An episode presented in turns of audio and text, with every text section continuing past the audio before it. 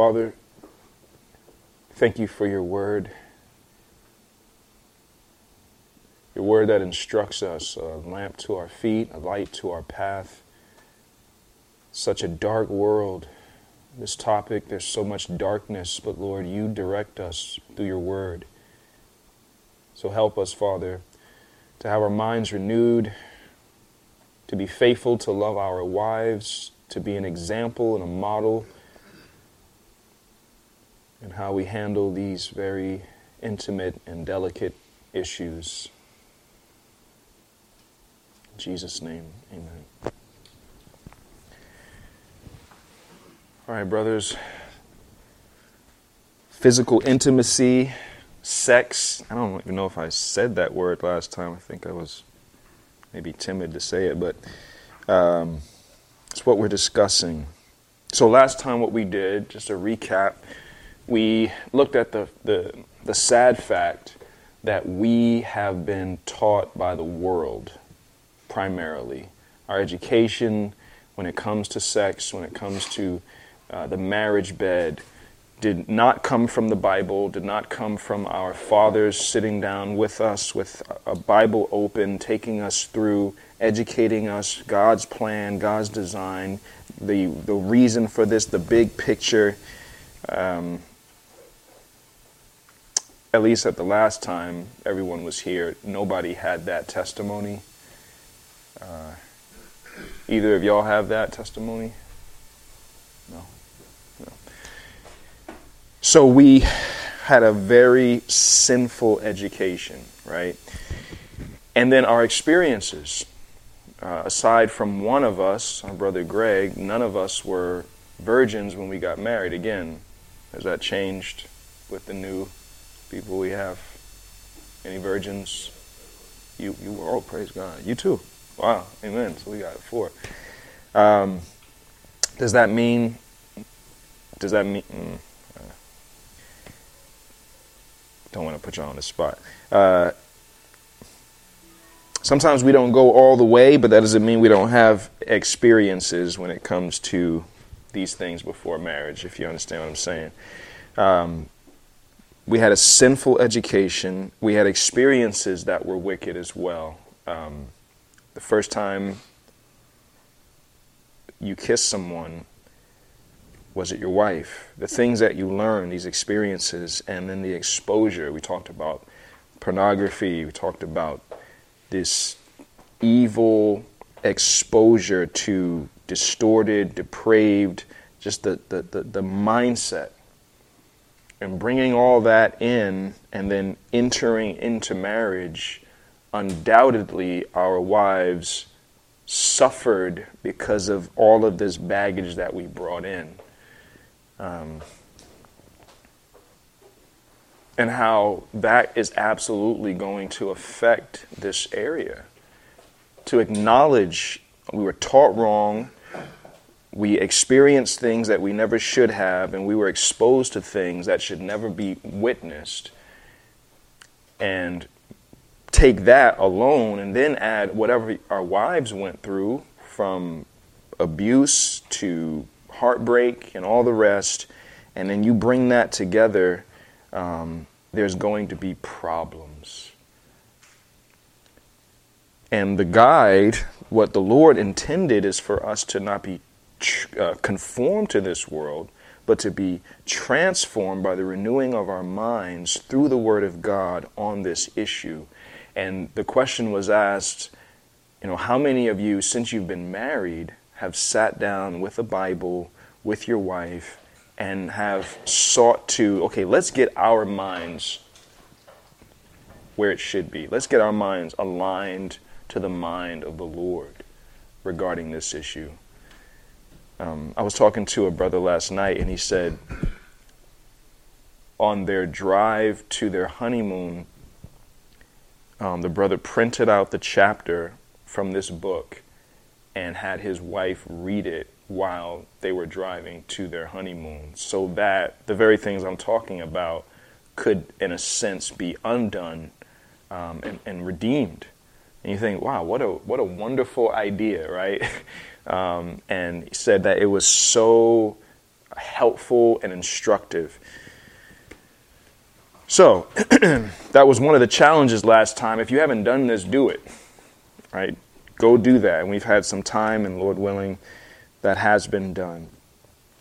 The fact that Christ is our example in all things, and the strange notion that when it comes to the issue of sex, it's as though we turn off our Christianity and what I mean by that is there's no time in the Christian life where we're able to just be driven by our body. There's no other area where we say, I'm just going to let my body take over. We always say, No, I will be driven by the Lord through His Word as I'm thinking of Christ in all that I do, from my speech to my conduct in every area of life. But it's as though when the marriage bed comes in, the idea of Christ and the selflessness of the one who came to not be served, but to serve, how it is often not even brought in to the area. And uh, the challenge was to not do that, to repent of that mindset, not let your body take over. And what was the purpose? The purpose of sex first was to be made one flesh, this joining together of the two main one. And we looked at the um, First Corinthians passage about the one who joins himself to a harlot becomes one flesh with her. This act of sex brings two to one, and how that is what we're supposed to be doing in this illustration um, this joining, this covenant of one flesh. And then, uh, 1 Corinthians 7, the purpose of sex is to serve our spouse, uh, not to serve ourselves. Uh, we, our wives have conjugal rights, and we are to see to those rights, see to those needs, see to those desires. We're to be driven by a desire to fulfill her needs, not to get our needs met. That's her focus. And whether she's doing it or not doesn't change the fact that we have a responsibility, right? You look at 1 Corinthians 7, the very first person who's spoken to is the husband. Husbands, see to it that you give your wife what she's owed. Because your body's not yours, it's hers. So serve her. Serve her. What if I don't get served? Love her whether she respects you or not. Love her, whether she submits to you or not. Love her, whether she serves you or not. Because this is about Christ and not about the get back. And if you serve faithfully, the Lord promises you will be rewarded. Uh, he's not slow to forget your labor of love. He is faithful. He will make sure that you are rewarded eternally, greater than anything this world can offer. And Lord willing, your wife is a willing participant to serve you as well. But whether she is or not, again, following the model and example of Christ, he did not come to be served, but to serve. But you can see how our education, our exposure, our experiences have distorted that where we're thinking, like, hey, I'm out for me. And that does not fly in Christian marriage. So, that's where we stopped last time. So this time, the the rest of the, the, the chapter really emphasizes the point of knowing your wife, right? Investigating her is one of the terms that was used. Um, when we were going through Colossians 3, I made a point to to single out the, the language there. Husbands, love your wives. Do not be harsh with her. Love your wives. There's a way that your wife likes to be loved. There's a way that your wife understands love. What you do communicates love to her. And do you, I mean, how well do you really know her? You could be married 100 years and not know her, right? People live together all the time for years. They pass each other like ships in the night. They're roommates. They don't know one another. Why? Because they haven't done the work of investigation. I, I want to know you. So, brothers, how well do you know your wives, their backgrounds, what they've gone through? Um, this issue of sex and how everything that look, if everything that we've gone through, our experiences, our education, our exposure, you name it, if that has impacted how we look at and handle and deal with sex, then why would we think anything different when it comes to our wives, right? This is also going to touch them. And knowing what they've gone through as the example of Christ, you can help to wash her with the water of the word, help to bring her out of darkness, how to how to think of it this way. When it comes to the amount of desire, typically men, said in the book, even if it wasn't in the book, we know it. Typically men have a stronger desire for sex than women do. Not all the time, not in every case, obviously, but that's typically the situation. Um, if your wife does not have strong desires, is it a medical reason? Is that something that's even been explored? There are things that can go on inside of a woman's body that can make her not be as desirous. Um, is it something that she's gone through? some trauma, area of abuse, or some wicked boyfriend from the past who messed her up bad, or, or was it a philosophy of this area of sex? Did she grow up in a very super conservative household where they were taught sex is bad, bad, bad? Or did she grow up in a, a, world where dad was looking at Playboy and this, that, and the other, and so it was just nasty, it was distorted, and she wants no part of that? I mean, what what is the philosophy that she grew up with? How has that impacted her? Um, how, how educated is she on the Word of God when it comes to this topic? Does she know all the passages about sexual immorality and the temptation and Proverbs, you know, all the, the adulterous woman and being careful and flee youthful lust? And she knows all of that. I need to dress modest. She knows all of that. But does she know anything of the goodness of sex? Does she know anything of the beauty of sex? Does she know anything of the glory of it all? And have you, as her head, done the work of leading her and shepherding her and educating her and teaching her?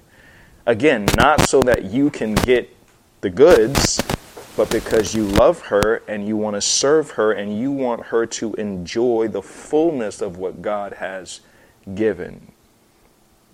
You see, that's that's extremely important. Um, what is she like? What does she dislike? What, what kind of things? Of course, these are not things that we're going to talk about amongst each other because we're going to protect our wives and not expose to each other or the world the particular nuances and flavors uh, that are enjoyed in the bedroom. But this is homework, right? And Think of the beauty of this to sit down with your wife and say, you know, I want to know you deeper than I do. I want to know what you enjoy. I want to know how I can serve you. I want to know what, what disgusts you or what you don't like, or, or how can I make this more enjoyable? How can I make this more pleasurable?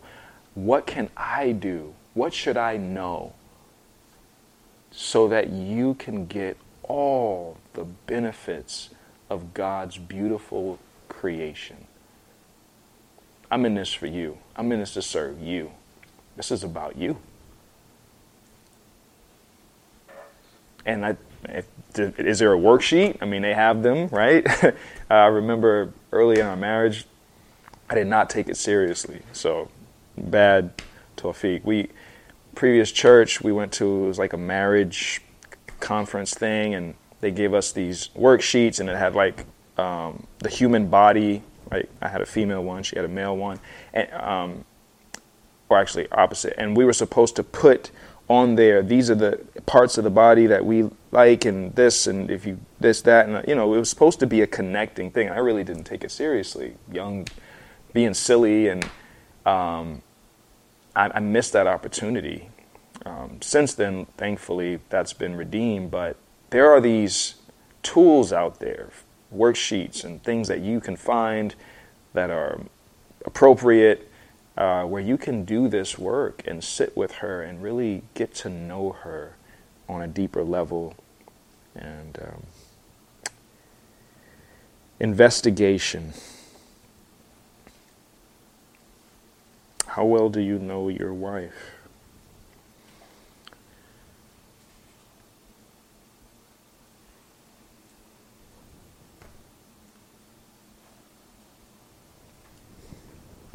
Any thoughts, comments, or questions thus far?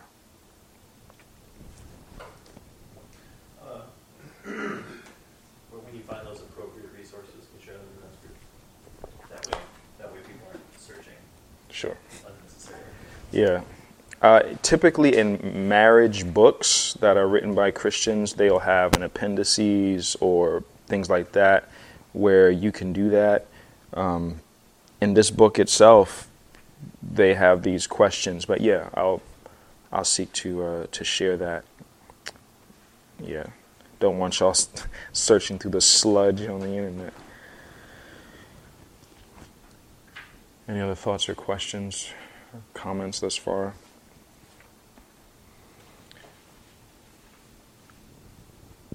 Okay.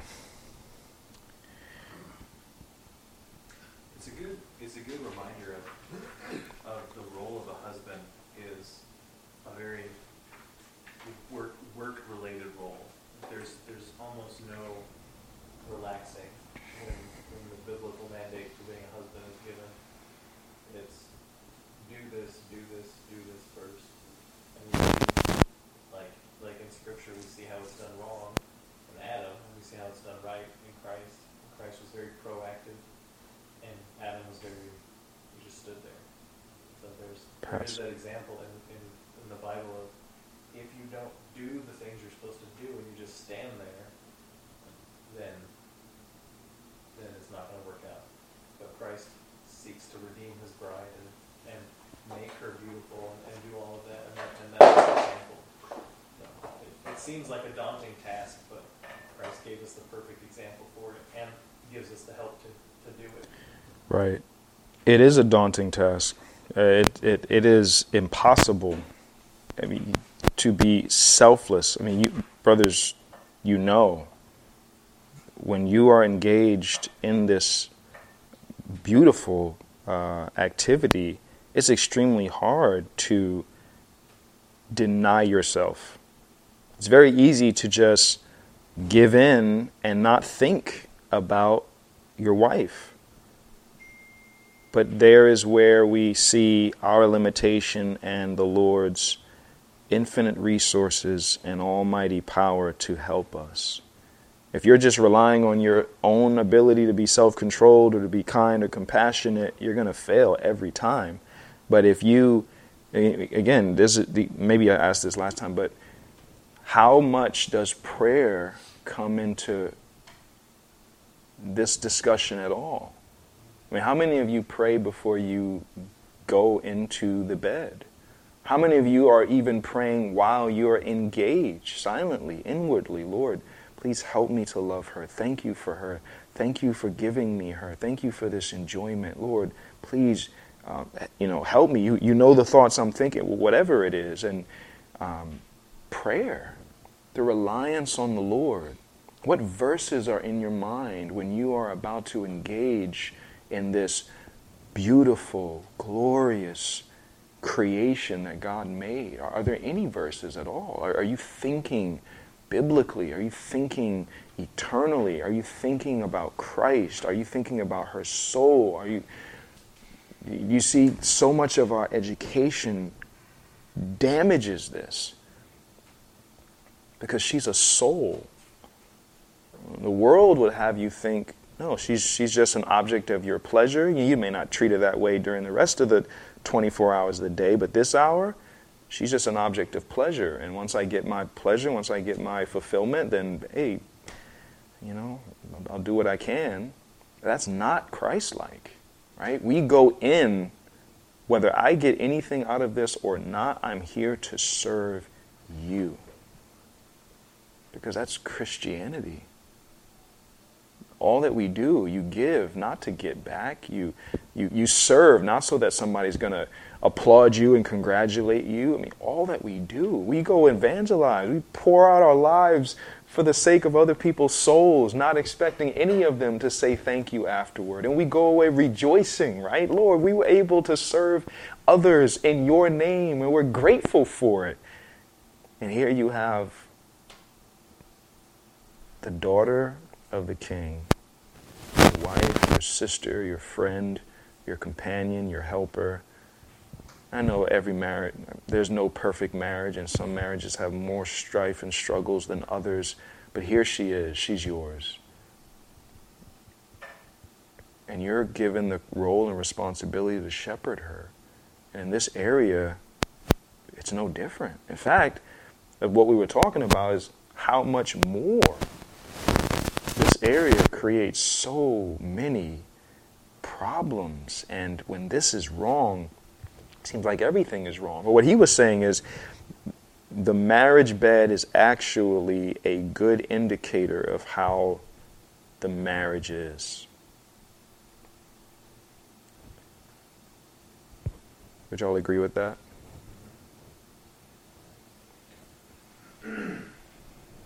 Now, of course, you'll find exceptions, right, to the rule.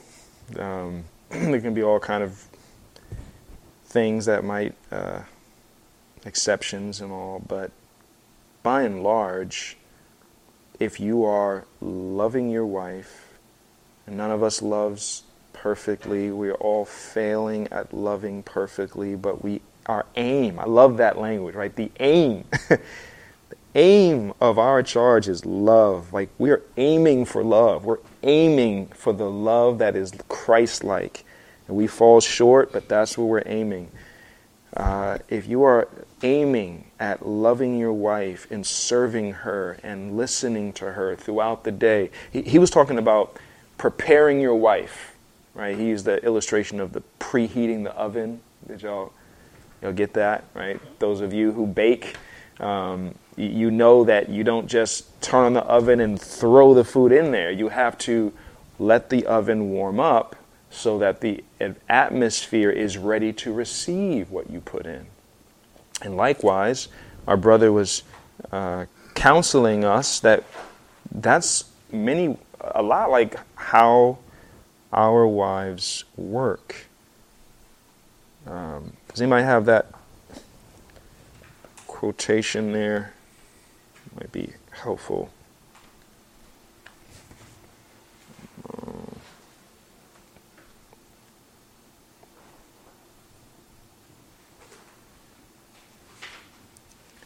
Sorry, I usually have the page number written down, but. Uh,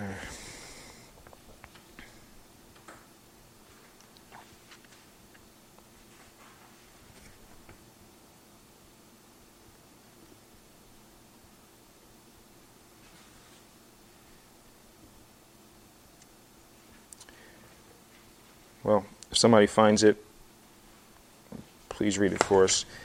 Um,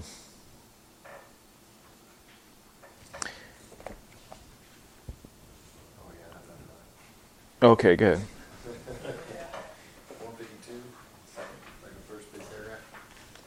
152. You want to read it?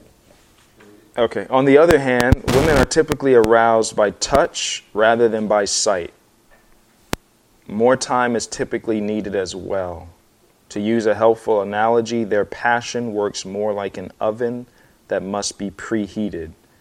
It has been documented that many women have to think about the prospect of sex for a while before they have any physical reaction. Now, brothers, this is foreign to you, right? This is like, what is they even talking about? This is strange. This is probably your wife. Put yourself in her shoes. Think of it. Think of all that it takes to get to the place where you would like her to be at. Maybe she would like to be more like you. just able.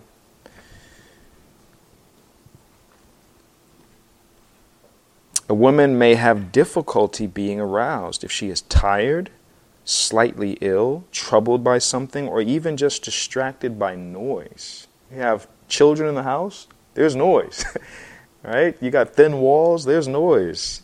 Uh, it would be interesting if we could get inside the head of a man and woman and see the difference in their thoughts about their times of intimacy together. A woman would most likely be thinking in terms of romance and touch, while a man might be thinking in terms of passion and sight. So you take us, we are very much so sight right? We're pretty much ready to go pretty uh, quickly. And then we have our wives. It's not like that for the most part. God could have made it easier. He could have made it where we're both the way she is, and we understand the building up and the preheating, or could have been very much, she could have been like us, like a lighter. It's ready to go. But he didn't. He intentionally made us different and put us in the place of head, leader, so that we could serve and love and push and do all of this for her. Why? So that she could see Christ, so that she could see love, so that she could see selflessness, and thereby give glory to the Father in heaven. But let me give a, a caution here, brother.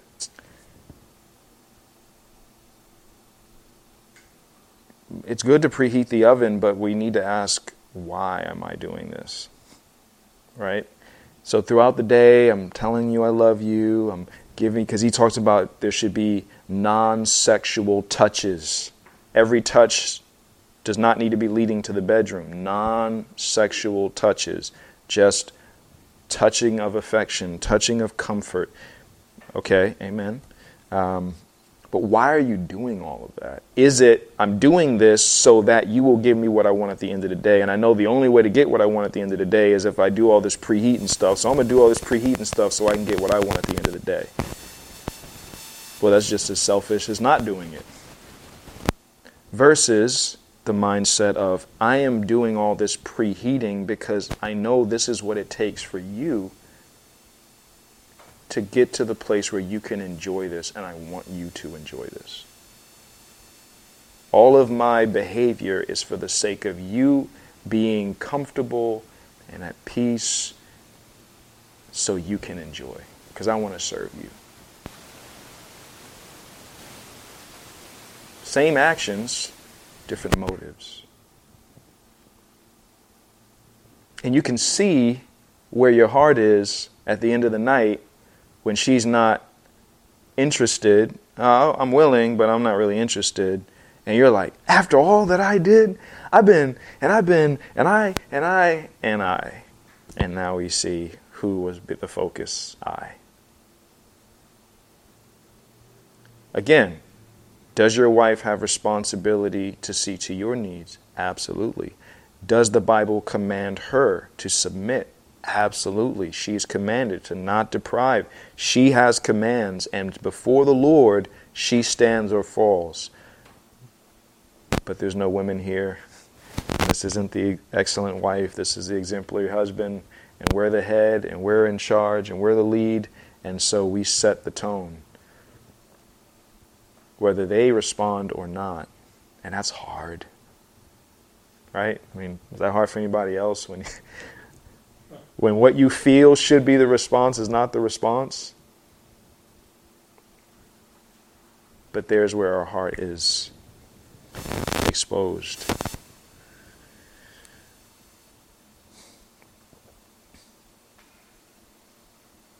Questions, pushback, comments, other verses? Anything at all? I like the little sentence, the little follow up sentence he has to what you just read. It's just a good reminder of he says a husband should not automatically take his wife's slower arousal as a rejection of his love or reflection of his abilities. Likewise, a wife should not automatically take a husband's quick readiness as a sign of shallowness, insensitivity, or a lack of love. Like you said, it's just how we're made. Like we both have to kind of work through that and get beyond it, but Yeah. we probably interpret that stuff as being like negatively, you know, like That's right. That's right. And exactly what you just said, brother, is one of the causes for marital strife. Is we think the worst of each other. We all we can all be tempted, or we maybe we've all fallen into it, where you do take she's not interested as there's something wrong with me. Know, may, maybe I'm not as good at this as I uh, thought I was. Maybe she doesn't enjoy this as much. Maybe she doesn't like me. Maybe she's thinking of someone. I mean, you can go a bunch of different places, and it has nothing to do with that. Her heart is so far from that that it's heartbreaking for her to even hear you think that way, and vice versa. You know, if she's looking at you like, oh, that's all you want, that's all you think about, you're just, well, no, this is how God made us. So if we come here and even read this chapter with your wife, as the brother I was referencing earlier did, I mean, how helpful can that be that you say, oh, because they don't know what it's like to be a man, right? They have no experience. But we can be the ones who open up the word and instruct them on this area, and that would allow for so much freedom if we both know this is the situation. The enemy would seek to keep us from doing that and knowing that. Yeah, I, I agree. That, was extremely, extremely helpful.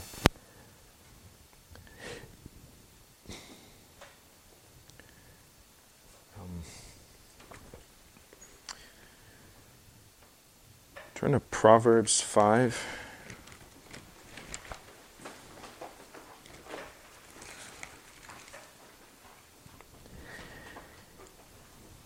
And uh, after this, I was hoping that we could do some questions. Maybe we'll have some, um, because pretty much we're we've covered the big picture of uh, the chapter, and I don't want to spend a year looking at leaves uh, if we get the whole forest. And a lot of this is going to be you talking to your own wife about these things and the details which I don't feel would be appropriate for me to to do here unnecessary. But if there's questions, certain things, certain questions, I would love to to put our minds together and open up the Word. Uh, Proverbs five. Um, 18. Let your fountain be blessed and rejoice in the wife of your youth a lovely deer, a graceful doe, let her breasts fill you at all times with delight. Be intoxicated always in her love. Rejoice in the wife of your youth. Let her breasts fill you with delight. What I'd like to push you towards is rejoicing and delighting in your wife. Something that can happen after the honeymoon. Kids come, job, routine, life gets boring. And the idea of romance, if you will, pursuing her, or the whole thing that y'all were enjoying in the early years, or even when you were courting or dating or whatever y'all did, um, you can look around and say, well, what happened to that? We're so busy, everything is going, we got this, I got that, we're doing what we got to do. And by the end of the day, y'all are both exhausted. But the Lord would have us delight and rejoice in our wives. And if you find, as you search your own heart, examine your own heart, you have respect for her, you have love for her, um, you appreciate her, and you can find all these different adjectives. Um, but delight? You may say, do I delight in her? Like, am I am I excited to see her? Do I when I'm driving home, am I thinking like I can't wait to see her? I've been thinking about her all day. I'm rejoicing because I'm going to be able to see her. Not because she's all dolled up and not because she's going to, but because I love this woman that God has given to me. And if you examine your heart and you find, I don't really feel that, then I would, I would bring you here and say, brothers, pray for this. Pray that God would do this for you. Pray that He would stir up your heart with more delight and more love and examine your life and see is there anything that I'm doing that may be actually dulling my senses to her? Sexual immorality in any way, second looks, pornography. Doesn't even have to be pornography, just inappropriate things that you're putting before your eyes will absolutely cause you to lose delight in her. That'll do it. Um, conflicts that are not resolved quickly, hearts get hard, bitter. You begin to see possible to even despise one another. Do not let the sun go down upon your anger. Give no place to the devil. You know, you want to keep short accounts. You don't want to let things linger. You don't want to let things go. You don't know necessarily what's going on in her heart, but if there's something in yours, deal with it. If you can't let it go, deal with it. If you can't just forgive it, just deal with it. Go to her, talk about it. But this delighting, rejoice in the wife of your youth. When was the last time you rejoiced in the wife of your youth? The Lord is able to give you this. He can give you this. He wants you to have this. You have not because you ask not, perhaps. So enjoy her, delight in her, investigate her, talk to her, sit down with her, repent if need be. And this is not going to be a, um, a, a, CLEP class, right, where you can just kind of take a quick test. And, no, this is going to be a, a doctorate degree of you learning her, getting to know her. And you know what? You may sit down with her and she may say, I don't know.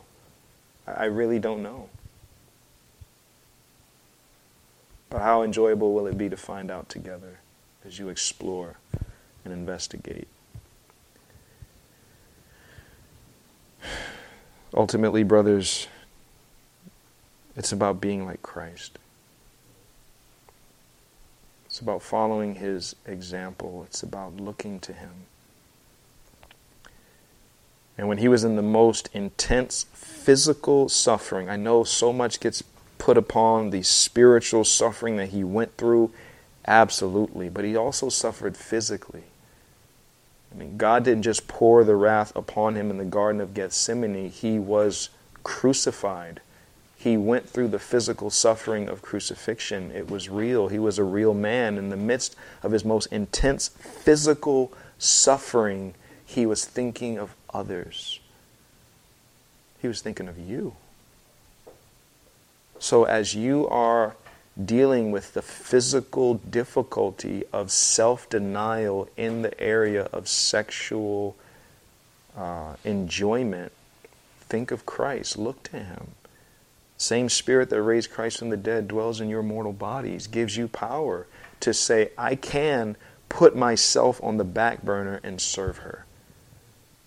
This is so intense. I mean, the physical thing I'm feeling is so intense. There's no way that, yes, there is a way the Spirit of God is able to give you power to put yourself last and put her first.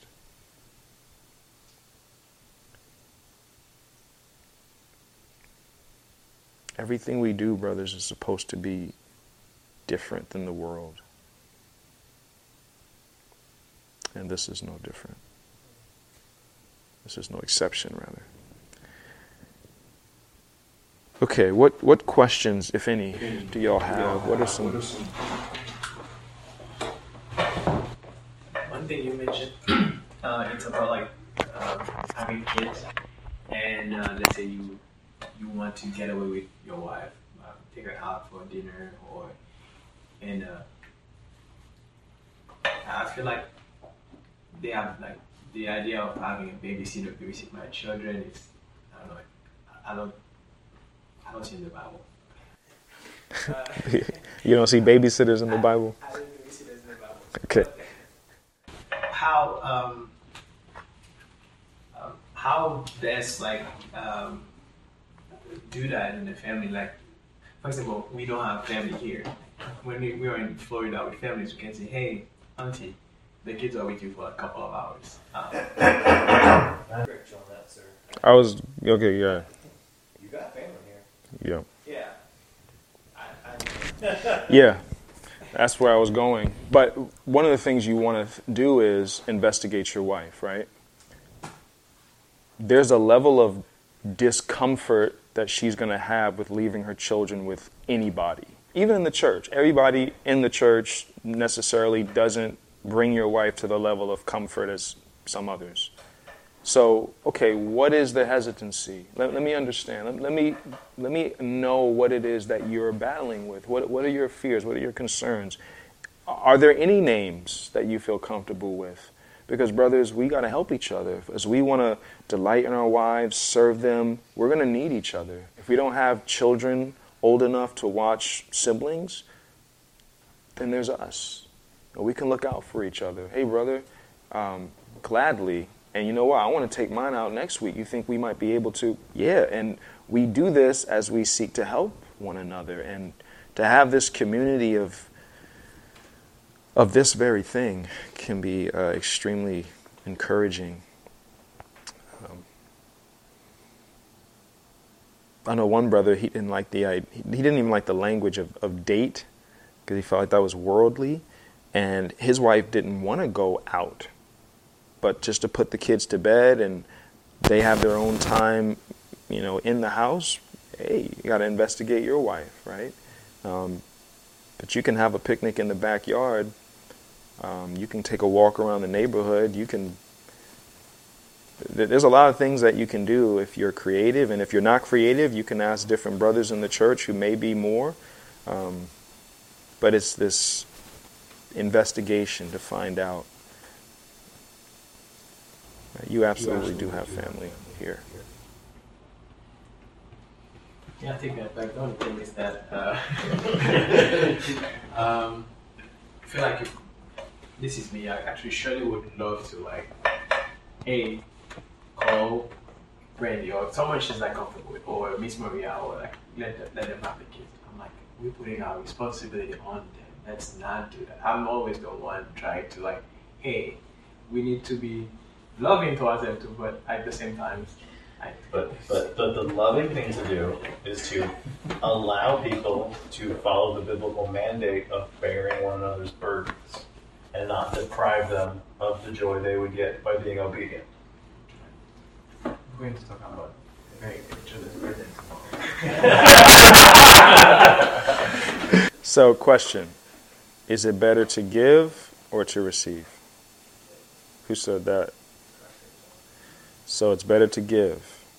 So, if there are people in the church who want to follow Christ and give, and you say, No, I don't want to let you give, but I'll watch your kids so you can receive, and this is my problem too, so I can relate. I have a difficulty letting people serve me. Uh, we are depriving, we're robbing people of the opportunity to do what's better. It's great to receive, but it's better to give. So, your wife is right. Now, of course, you don't you take the advice from the proverb. Don't let your house be. Uh, don't let your foot be constantly in your neighbor's house. Right? You can wear out your welcome, so you don't want to exhaust that uh, every week. And hey, you're gonna watch my kids again. Okay, uh, but with balance um, and diversity, right? sharing the load, uh, many hands make light that load. So. I was thinking about the text where they go to Jerusalem, right? And they and Mary and Joseph forget that Jesus isn't there because he's with family. Oh, they're with the family life. They're with other people. I think it may be even family. I can't remember who they specifically yeah. say, or I think it's babysitter. it's days. It's days. I noticed in that, in That's good. Bible I got that the Greek word is babysitters.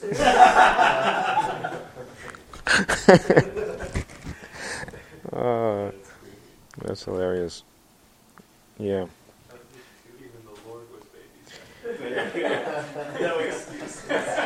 Luke 2:44 but supposing him to be in the group they went a day's journey but then they began to search for him among their relatives and acquaintances.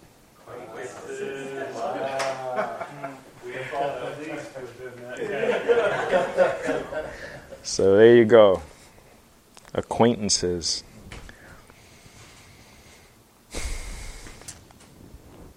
Any other questions? Yeah, I remember like we were googling early, like what's the youngest legal age that you can leave your kids at the house? Like I remember. Texas Texas has different laws than most places, so you can you can leave your kids actually pretty young in Texas.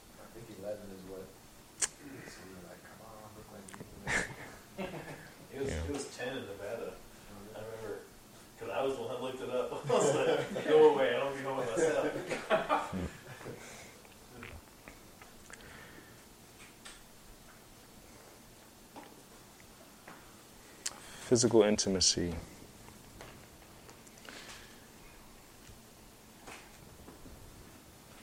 Any other thoughts or questions? Man, I thought y'all would have had more. I remember we we kind of touched on this once in the early stage of looking through this book, and there were so many questions about what about this and what about that. So I was certain y'all were going to have some, but it's good. I guess y'all just investigate with your wife, and or you already have your answers. I have some questions outside of the topic a little bit. Oh. But it's, it's related, like how to educate the, your kids, like the age and. Very good question. Yeah, that's definitely on topic. Uh, because we don't want to repeat what we did, right? So, hmm. My recommendation and is to begin talking with your children as early as possible about sex according to their age. And using so here here's something that we we, we, we, we had happen. We encouraged our children read the Bible cover to cover. So Bible starts in the Old Testament. Does not take very long before they're saying, "What does it mean? He knew her?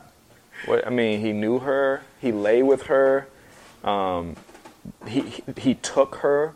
What is rape? I mean, they're reading the Bible, right? This is not. They're looking at some craziness. The Bible it prompts questions. If you just send your children to read the Bible, they're going to come with questions. And so, if you think ahead and say, okay, I know they're going to read this, so I'm going to set them up for success rather than failure. Um, we want our children to know. Now, Adonai and Isaiah, I waited until probably about a month ago to talk with them both uh, because you know there was concern and will it be too much and we don't want to put thoughts in their heads and don't want to awaken love before time and all that. Uh, I would not recommend waiting until your son is 14 um, to talk to him about these things. But uh, yeah, there's ways to talk to a, a two year old, right? That's going to look different from a, a, a 12 and a 16 and so forth.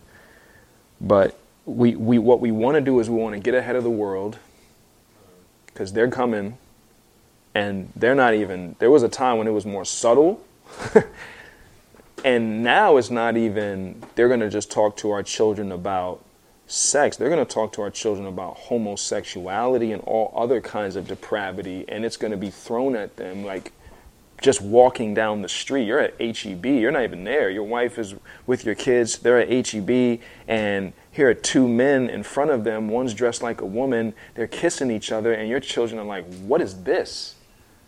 What? They look to the left, and here's a magazine cover. What is that? I mean, you can't get away from it. So we have to get ahead of the world to set our children up in the context of the Word of God so that they are prepared and equipped and aware of what God says. Now, I don't believe in putting graphic images in the minds of little children. I don't think that's necessary. I don't think that's helpful. Um, you know, uh, but I do think that there are things that can be shared. For example, I'm trying to think of some examples. I've got to leave for an appointment. Okay, Great to brother. See everybody. Grace to you. Uh,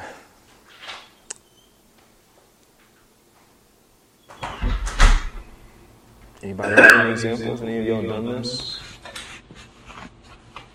One thing I was going to say is not inventing story. Like, um, I remember very young, I asked my mom, hey, how did you get pregnant? How did you, how did you have me? And that she told me like a make believe story that stays stays with me until this day. She's like, I put some white beans in the fridge. I ate it after three days, and then I got pregnant. White beans. Yeah, it has to be a specific. They have to be the white beans. How'd you come out brown then? Exactly. And uh, but I was like, very little.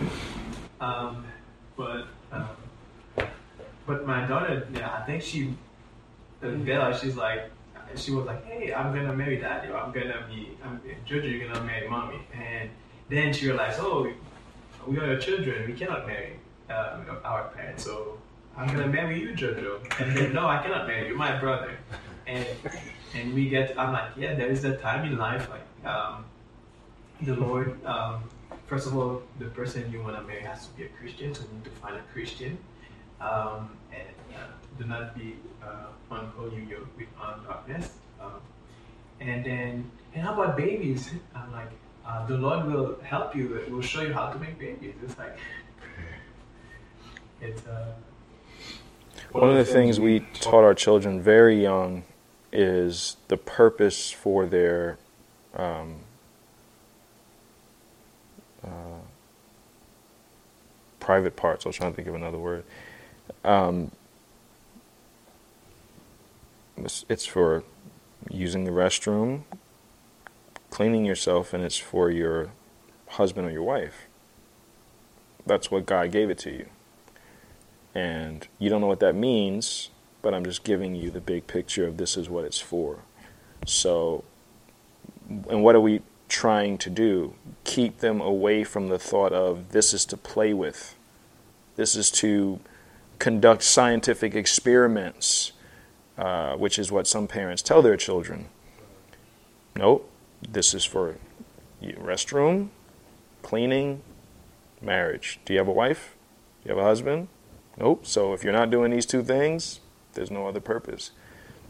So just giving them because they have bodies, they're looking at them and they want to know what is this for? Why do I have what I have? And so we build upon that as they get older, and by the time we sit down and uh, have the talk, um, they're already somewhat aware, right? Was funny to us because I think it was a couple of years ago we tried to sit down and kind of go through some of the details of mechanics and how all this stuff works. Like Brooklyn, especially, like I don't know how she was, but she already knew. She's like, yeah, I already know all that. We're like, how do you know all that? She's like, because she was like getting in, she wanted to be a vet, so she's like mm-hmm. watching all these documentaries on you know animals and her dogs being weirdos, and she got, she already knew like what the mechanics of it was. So we were oh like we surprised us that she already knew like some of the, I guess you'd say some of the basics is how that stuff works, but they're not dumb, you know, like they figure it out pretty quick. So yeah, better to preemptively strike, you know, and I'm assuming like the earlier the better, because I think a lot of the problem comes from just like curiosity, you know, like you know, especially as a kid, you're just like wondering stuff. So you're like, maybe we had internet already, which was bad. So we were like trying to fit, learn, figure stuff out, and just. But if you take the curiosity out early, you know what I mean? They they already know what it's for. It's not so much like they're wondering; they already know. Right. Hopefully, that might, you know. Yeah. And monitor what goes in, right? Uh, all things are not good to show your children, and they can stir up thoughts, they can stir up emotions, feelings. Um, you know, I'm not going to tell you what to have in your DVD library or stream service, but consider what goes in affects you. And you know that very well yourself because you've been affected by what's gone in. So just just be mindful of that as well because those things are teaching. They are preaching, they're instructing. And so just be aware of that as well. Little House on the Prairie. Little House on the Prairie. Yeah.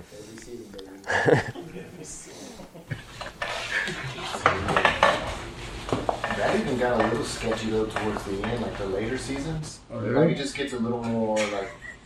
we didn't get that far yet, but Well, I mean, it's just like stuff happens that's like real. Um, I guess just another level of like maybe kids being real like rape and things like that happens. You know, like wow.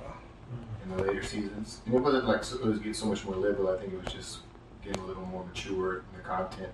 But like you say, the Bible talks about that. It's not like it's something kids don't need to be aware of. I think they do need to be aware of that for their own safety. Like so they kind of are careful sometimes, you know, of the, environment or whatever. But Yeah, I mean, ch- children, you know, saying things like, uh,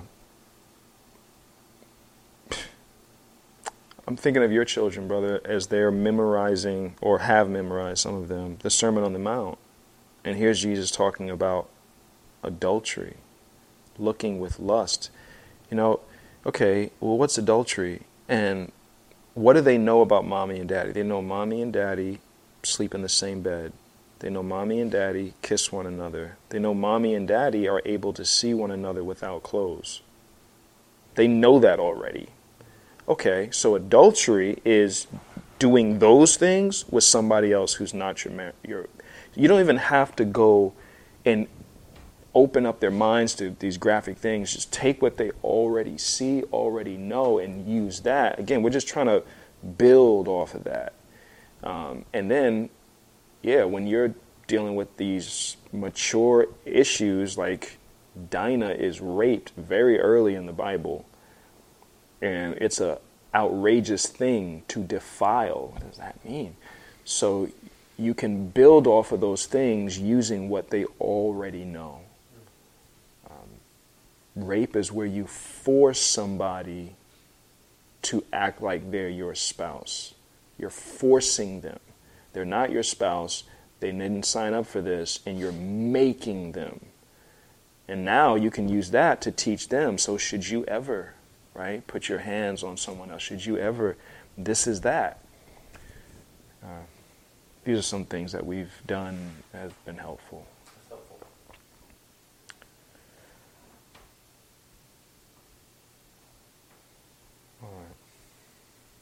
Anything else, brothers?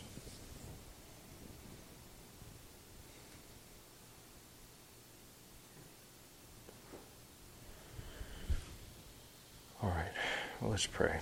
Father, you know us.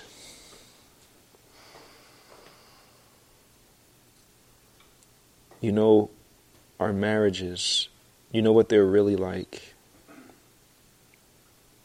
You know our wives. Even Brother Carlos here desired to be married. You know his journey as a single man, seeking to glorify you and all that he does in this time that he has as he's trying to prepare to be a husband. Lord, you know it all. You know what we're all going through. You know what we deal with. You know our struggles. You know the battles. And Lord, you more than anyone else know the commands. You know what your word says about sex.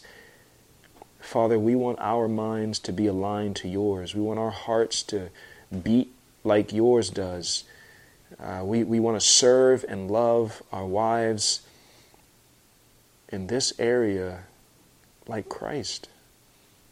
So we ask you to help us, give us humility, uh, give us more grace, give us more of your spirit, give us eyes that see Christ in all things, that we wouldn't tell him to wait outside the bedroom until we are finished, uh, but that he would be glorified in the way that we surrender our own desires for the sake of our wives.